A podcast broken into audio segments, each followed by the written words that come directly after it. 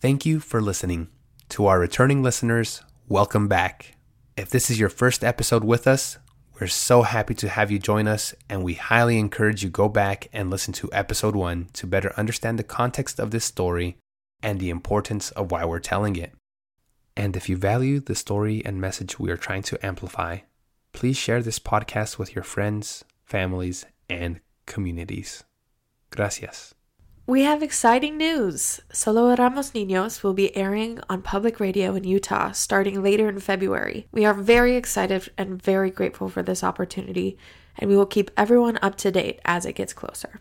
Today's episode is part one of two, focusing on the emotional, psychological, and social impacts of the raids and other traumas common among Latine immigrant people. Because of the sheer amount of information and material on this subject, we chose to split the episode into two parts. Logistically, we did so to keep the episodes around 30 minutes, but more than that, learning about trauma and listening to the emotional experiences of others can bring forward our own memories and complex emotions. Taking that information in smaller doses can help us process and move forward. Throughout this podcast, we will be discussing and sharing unfiltered and sensitive stories about deportation, family separation, racism, and trauma. This episode also contains explicit language. Please take care of yourself as you see fit. What are some of the feelings that you remember from that time? Uh, I felt alone because, like, being an immigrant is something you don't really talk to anybody about. So I didn't, I really didn't have, I felt like I didn't have anybody to talk to about that. And with my mom, I didn't really want to like stress her out about my worries about that. So I just kept kept to myself and just hope for the best.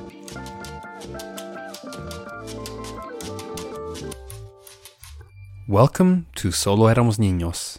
In today's episode, we will explore the expansive ways trauma can take shape in the lives of immigrants and their families. We will take a deeper dive into trauma specific to the raid and the ways in which it impacted the lives of individuals in Cache Valley. I'm Angel Lopez. And I'm Shelby Lopez. Empecemos.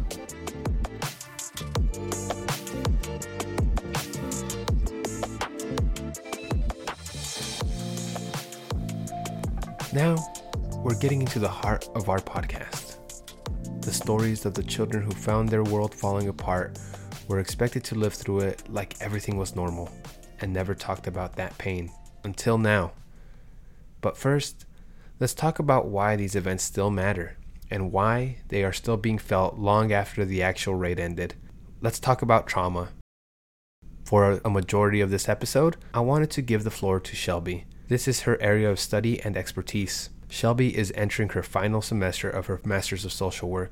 Through her professional and educational endeavors, she has built a strong knowledge base in trauma, specifically exploring trauma among immigrant groups. She has applied this knowledge through work with diverse clients from underinvested middle schoolers to newly arrived refugees to sexual assault survivors. Shelby has also exercised greater learning and engagement in community and policy levels. All right, Shelby, so let's dive into this heavy topic. What is trauma? Okay, here we go.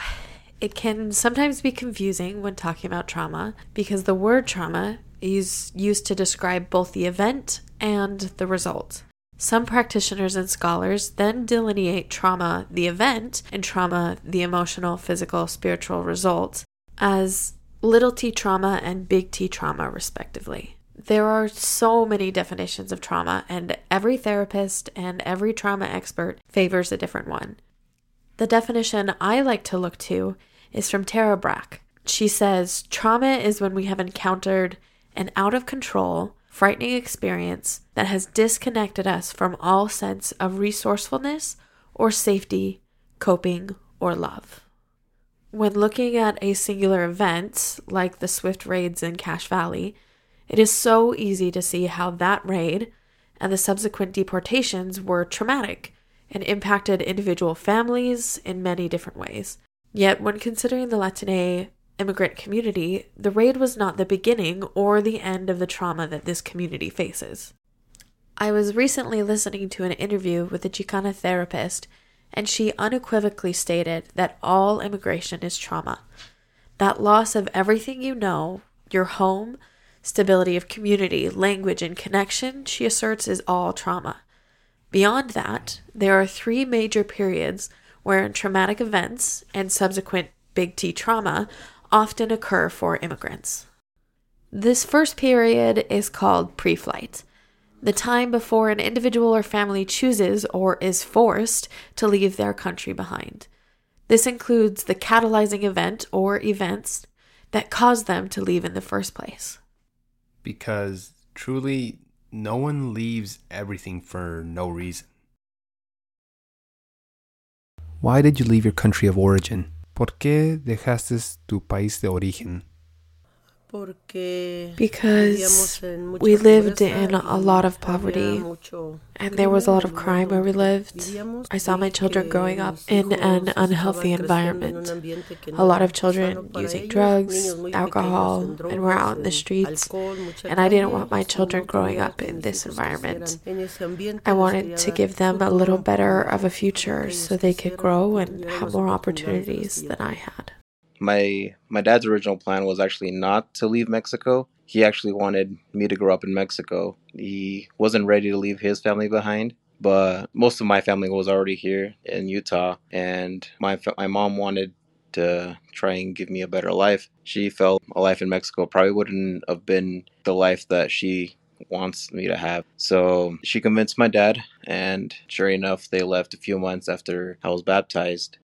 One, I know that living conditions in, in El Salvador were really horrible, uh, especially during like the 80s. There was a civil war going on. And so my dad had multiple roles during that war. Towards the end of it, the country was like destroyed, it was completely wrecked. And then on top of that, I think the US opened up their borders to El Salvador. So they essentially allowed Salvadorians to flee to the US and they would give them a visa. It was a visa that they could use to work and kind of get on their feet. And so in the early 90s is when my parents came. The second period is flight. So during the actual process of migration from their home country to the country where they settle this encompasses all those things that happen on the way from Mexico or El Salvador or Guatemala or Honduras or so on and so on. This is often a time when individuals are taken advantage of. They may be robbed or injured, or violence may be committed against them. What was your journey to this new country like? ¿Cómo fue su trayecto a este nuevo país? Pues ha sido vida dura. It's been a tough life. In the way from Mexico to the US, it was extremely stressful because you gave your children to strangers, not knowing if you would get them back, so they could get them across the border. They were two very young children. I broke my foot on the journey from Mexico to the US. We were with the coyote. We got to the border fence, and from the highest point on the border, I fell and broke my foot. Well, yeah, as soon as we fell, immigration caught us, had us detained, and kicked us back out to Tijuana again. I had to stay three weeks in Tijuana to heal a little bit, and here we are. My children were picked up by one of my sisters, and she watched over them and took care of them here while we made our way to them. It took almost a month. It was a little bit traumatic from them. They only told me like some stuff, from what little I did know, is they cross using a coyote. They were with my aunt at the time, and she's she's actually in a wheelchair, so she's having a hard time trying to cross with them because they were worried about their lives, but they also felt responsible for my aunt because you know they wanted everybody to get over safe, obviously. And luckily, they made it through fine, despite whatever they had to go through along their journey over here. They definitely carry a lot of trauma, and in the Spanish culture, right? you don't really talk about it. You just kind of suck it up and move on with your life until it ends up, I'm assuming, just taking over your life. But my mom went straight to LA. She went through Guatemala, Mexico, and then I believe she had her aunt pick her up somewhere in either Texas or somewhere in California. And then she lived in Pasadena and South Central, and that which is where I was born. One of the crazy things being Mexican and being Salvadorian is like the ultimate rivalry it doesn't make sense until you hear people's stories when they're crossing the country. So, as a Salvadorian, they are treated like absolute shit crossing the border. You would think that they would help each other out, right? But my mom told me that like she was robbed at gunpoint. She kind of had to like kind of wing her way through. Like nobody would help her. Like it was either the coyote and the other people that were crossing the border with her, or nobody else really.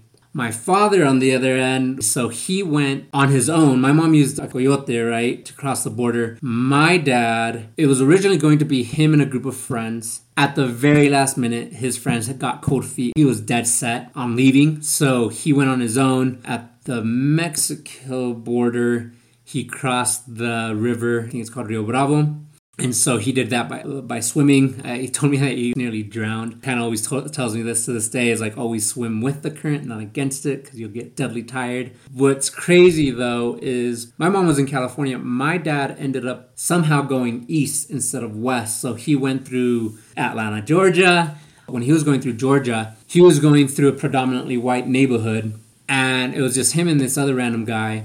And so, er, like he says, like every five minutes someone would call the cops. And after like the third or fourth time, the cop was like, hey, like, I highly recommend you guys hide under a bridge. Just don't show your face during the daylight right now. And during the dark time, get out of the city. But with that, right, like he experienced racism early in his stages of coming to this country. And then ultimately, he, he ended up um, in Florida, uh, where he lived for a couple years. And then from Florida, he worked on the fields for a little bit. Then he ended up moving, I believe, think he, he ended up going north somewhere in Chicago. Something went down and immigration showed up and they're like, hey, we're not going to deport you, but we'll give you a one way Greyhound ticket to anywhere that you want. And he knew that my mom was in California. And so he ended up getting a one way ticket to Los Angeles. And then a couple years later, I was born.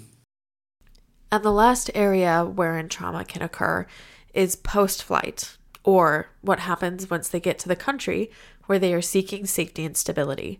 This encompasses major events such as the raid and deportation, as well as those compounding little things such as not knowing the language to access the world around you, children needing to translate for their parents to ensure their family receives health care or finances, or the economic exploitation and poverty that often happens, especially in America. We moved to New York uh, my dad had already been here. My grandpa had been here for a while, so they were working to get a house for us so that we could move up there and and you know and live. And so we get there, and apparently the Bronx, New York back then was extremely rough and just expensive in general, as it is now, right? And so my parents were really struggling. They hated it. They hated New York, um, and they were on the cusp of moving back to the Dominican Republic because in the Dominican Republic they had their degrees, they had jobs and everything, and here they were just laborers. My dad has stories of him almost being robbed. There's stories of of shootings in front of our house in the Bronx. Drug dealers right on the corner. We lived on the corner house, and back then in the 90s, like the Bronx, you don't go to the Bronx, right? It was just super, super dangerous. So they're like, yeah, screw that. Let's move back. Like they moved here to give us a better life, and they weren't seeing that in New York. And then out of nowhere, a Dominican family in Utah told them to come move to Logan and give that a shot.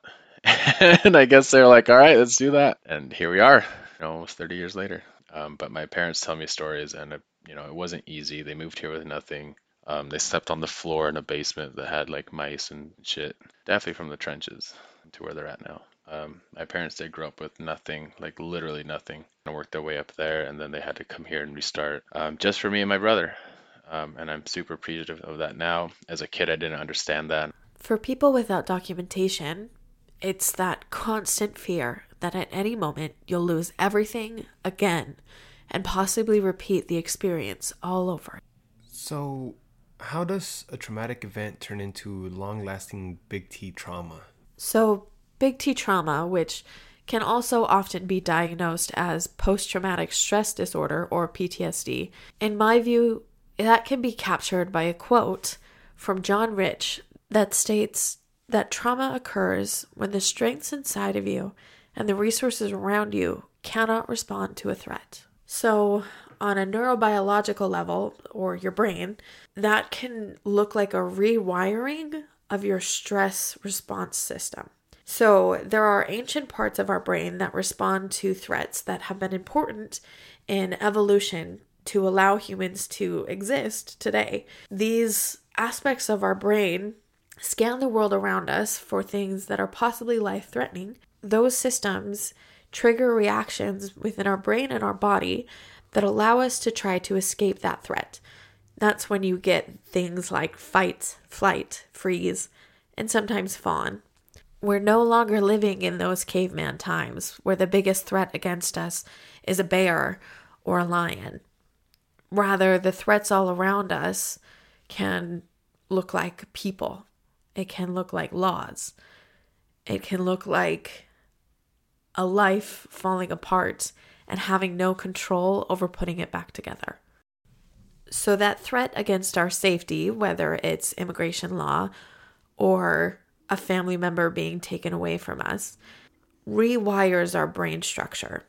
Those ancient systems in our brain scanning for threat have now become sensitized, which means they are more easily triggered. That's often a word that we hear a lot of being triggered. But in terms of trauma, it's a very real thing. It's the alarm bells going off in those brain systems saying that you are not safe, that there is a threat around us. And so our bodies become ready to fight. They become ready to flee, or they freeze up, whether or not that threat is actually in the room. So, because your brain has become sensitized, there are triggers all around you. Those safety measures built into your biology suddenly become a detriment to you living the rest of your life. There's so much more to understanding big T trauma or PTSD. I'm just barely scratching the surface. There are entire books written about it, and if you would like some recommendations, I would be happy to give you some. In terms of understanding big T trauma within the immigrant community, if we are looking back at that quote from John Rich, regarding the resources inside and outside of you. When there's an abundance of those internal and external resources, it is more likely that that big event or series of traumatic events could result in resilience or the strength to move forward. However, on the other side of that, without access to those same kind of internal and external resources, these traumas can stick with us and become a part of our bodies. Hmm. So, what could those internal and external resources look like? So, let's start with external. One such of these external resources could be proximity to the traumatic event. Having your home destroyed in a natural disaster might impact you differently than if you were farther away from the epicenter of the storm. That distance creates a buffer and becomes an external resource that helps protect you a little bit more from the traumatic experience. So, looking at the raid, individuals who didn't have a direct family member being detained and deported as a result of a ra- of the raid may have a little bit more of that external proximity buffer to being impacted compared to someone who say their father or mother was deported. One of the most detrimental external resources are relationships. Having strong, supportive relationships around you can help buoy you up when trauma happens. So, again, looking at the raid, if a child has a strong relationship with their siblings, their friends, their teachers, and by strong, I mean supportive, emotionally trusting, and receive support in all the ways that they need.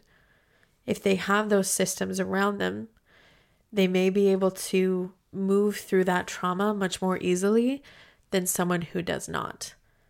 And in terms of healing, having those relationships, even after the fact, can help move that healing forward in ways that is not necessarily possible without it. Now, looking at internal resources, that's when things get a little bit more gray. Things that could be considered internal resources vary widely and depend a lot on the person and their experiences. Some examples of internal resources could include self confidence, or a trust in your ability to manage difficult situations, or the ability to deeply connect with your mind and body, or even the knowledge that you are loved.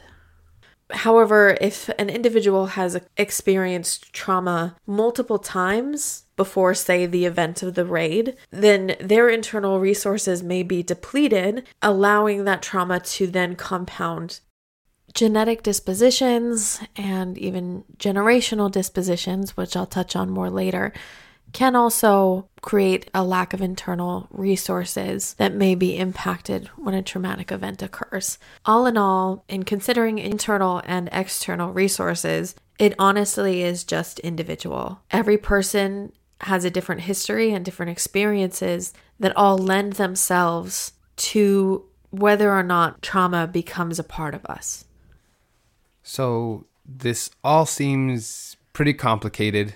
Looking at how it impacts the individual, how does this all show up in people's lives? So, when trauma has become a part of our souls, our bodies, and our brains, this can result in a higher likelihood of health conditions. It can impact our relationships with our loved ones, our potential relationships, and even our relationship with ourself and the environment around us. One of the hallmarks of trauma is an incessant fear of being unsafe. Because that traumatic event was uncontrollable and beyond our scope of processing, like I talked about earlier, the neurobiological reaction is to prioritize survival. So that ancient part of our brain can be continually emboldened and fed by the internalization of trauma and the continuation of that trauma. This can look like hypervigilance, which is constantly looking around for danger, constantly waiting for something to happen, that would threaten or hurt you or those you care for. So your body is never truly at rest with hypervigilance because it is always trying to ensure survival. It can also look like disassociation or numbing, a distance your brain may put between you and the frightening realities all around you by disconnecting emotionally from relationships, internal connection, or even your sense of self. Now, with this understanding, even if a person has big T trauma or PTSD, there is always an opportunity for work and healing that can take place in order for that person to be able to build those resources and continue forward in resilience. This healing does not often happen in a single generation. An unhealed trauma in one generation can move into the next and the next and the next in something called intergenerational trauma, Parents and grandparents can pass down their trauma to their niños, or historical generational trauma can be given and manifest in many different ways. And so, like me being naive, maybe it's the growing up in Utah part of me or whatnot, but like I honestly, again, I honestly thought racism was kind of slightly dead over to an extent. But my dad always warned me, like, you need to be very, very, very, very careful because this country will show you one face, but behind your back, they will be completely different. And again, and I think it's it just attributes back to him just kind of experiencing racism at the very at a very early stage. Trauma can be passed down through modeled behaviors from the parent or caregiver to their child. We as humans are extremely relational and social. We have a process in our brain called mirror neurons that help us to respond to the actions and moods of other people, and they play a very large part in socialization. For instance, when you're a baby, you may see your parents smiling down at you. Those mirror neurons start to fire, and you, as a baby, smile back. That facial expression is then associated with a sense of joy and safety. In turn, parents who have experienced trauma may, through their behaviors, inadvertently teach their children those same fears and those same traumas. As a very benign example, perhaps you have an individual who was bitten by a dog when they were younger. That dog bite was an intense and traumatic moment for them and may have resulted in bodily injuries. Ever since that dog bite, that person may harbor an intense fear of dogs. Their child has not necessarily experienced that same trauma, but their mirror neurons may pick up every time the parent walks past a dog and they see that their parent tenses up, or maybe they walk faster or hold the child's hand a little tighter. So, through those mirror neurons, the child picks up the danger, and without intending to ever do so, the parent may have just passed on that trauma. Or, as we heard earlier, a parent who almost drowned crossing the border will vehemently teach their child to always swim with the current.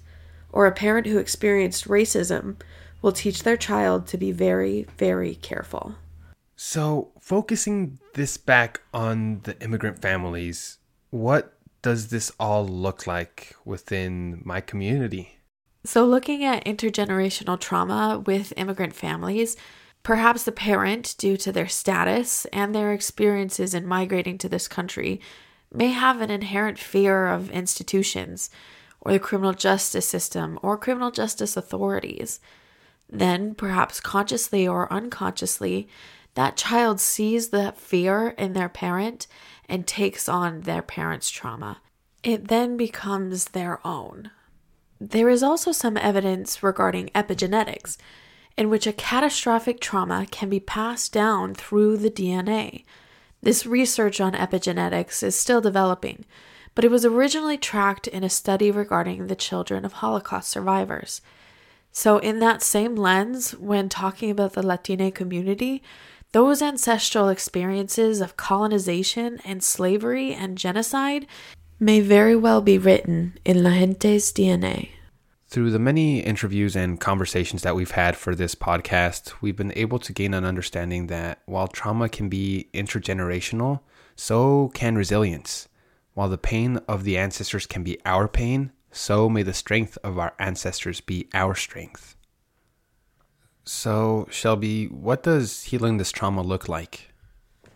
Trauma on an individual, community, and historical level can be healed through purposeful work. Most often, in the context of my work, social work, healing is often expected to look like talk therapy. This model, however, does not always work for undocumented immigrant families and individuals. Beyond the financial inaccessibility therapy typically poses, many therapists may not have the important experience of being linguistically or culturally bilingual. So, building off of what Shelby just said, for some undocumented persons, fear regarding documentation status may undermine the kind of vulnerability on which talk therapy is based. So, no matter what the therapist may say, there is little to no basis of safety and trust to build on. However, westernized talk therapy is not the only pathway to healing. It is imperative we give breath and space to people practicing culturally based healing work. That work looks different in different cultures. I know it's the tendency of people within the United mm-hmm. States to homogenize the Latino experience, when in reality, each country, each ethnicity, each indigenous heritage within these countries is different and carries practices that can support its own people. For people who come from a more community based culture, individual talk therapy can feel inflexible. I think every person should explore their therapeutic options and, just like so many first generation Americans, find the mix of home and heritage that works best for us. Absolutely. I think a lot about something that was said in a webinar I attended about cultural practices in conjunction with therapy. One of the presenters was an Indigenous Latina therapist. She was talking about cultural practices and their relevance when she mentioned how so much within westernized mental health and healing is focused on oh, is it evidence based? Do you have the numbers and the data to back up whether or not this practice is efficacious? And she said something that was so wonderful and sticks with me to today. She said, How do you know if our practices are evidence based? The evidence is that we are still here. That is an incredible amount of information to unpack. And like Shelby mentioned, we are just scratching the surface. So, as you digest this information, as you reflect, as you think about how trauma maybe impacted your own life, we encourage you to take the space that you need and take the time that you need. You just got to realize that everybody's going to be on your tail from 5 o'clock until the day you die. Next time on Solo Éramos Niños.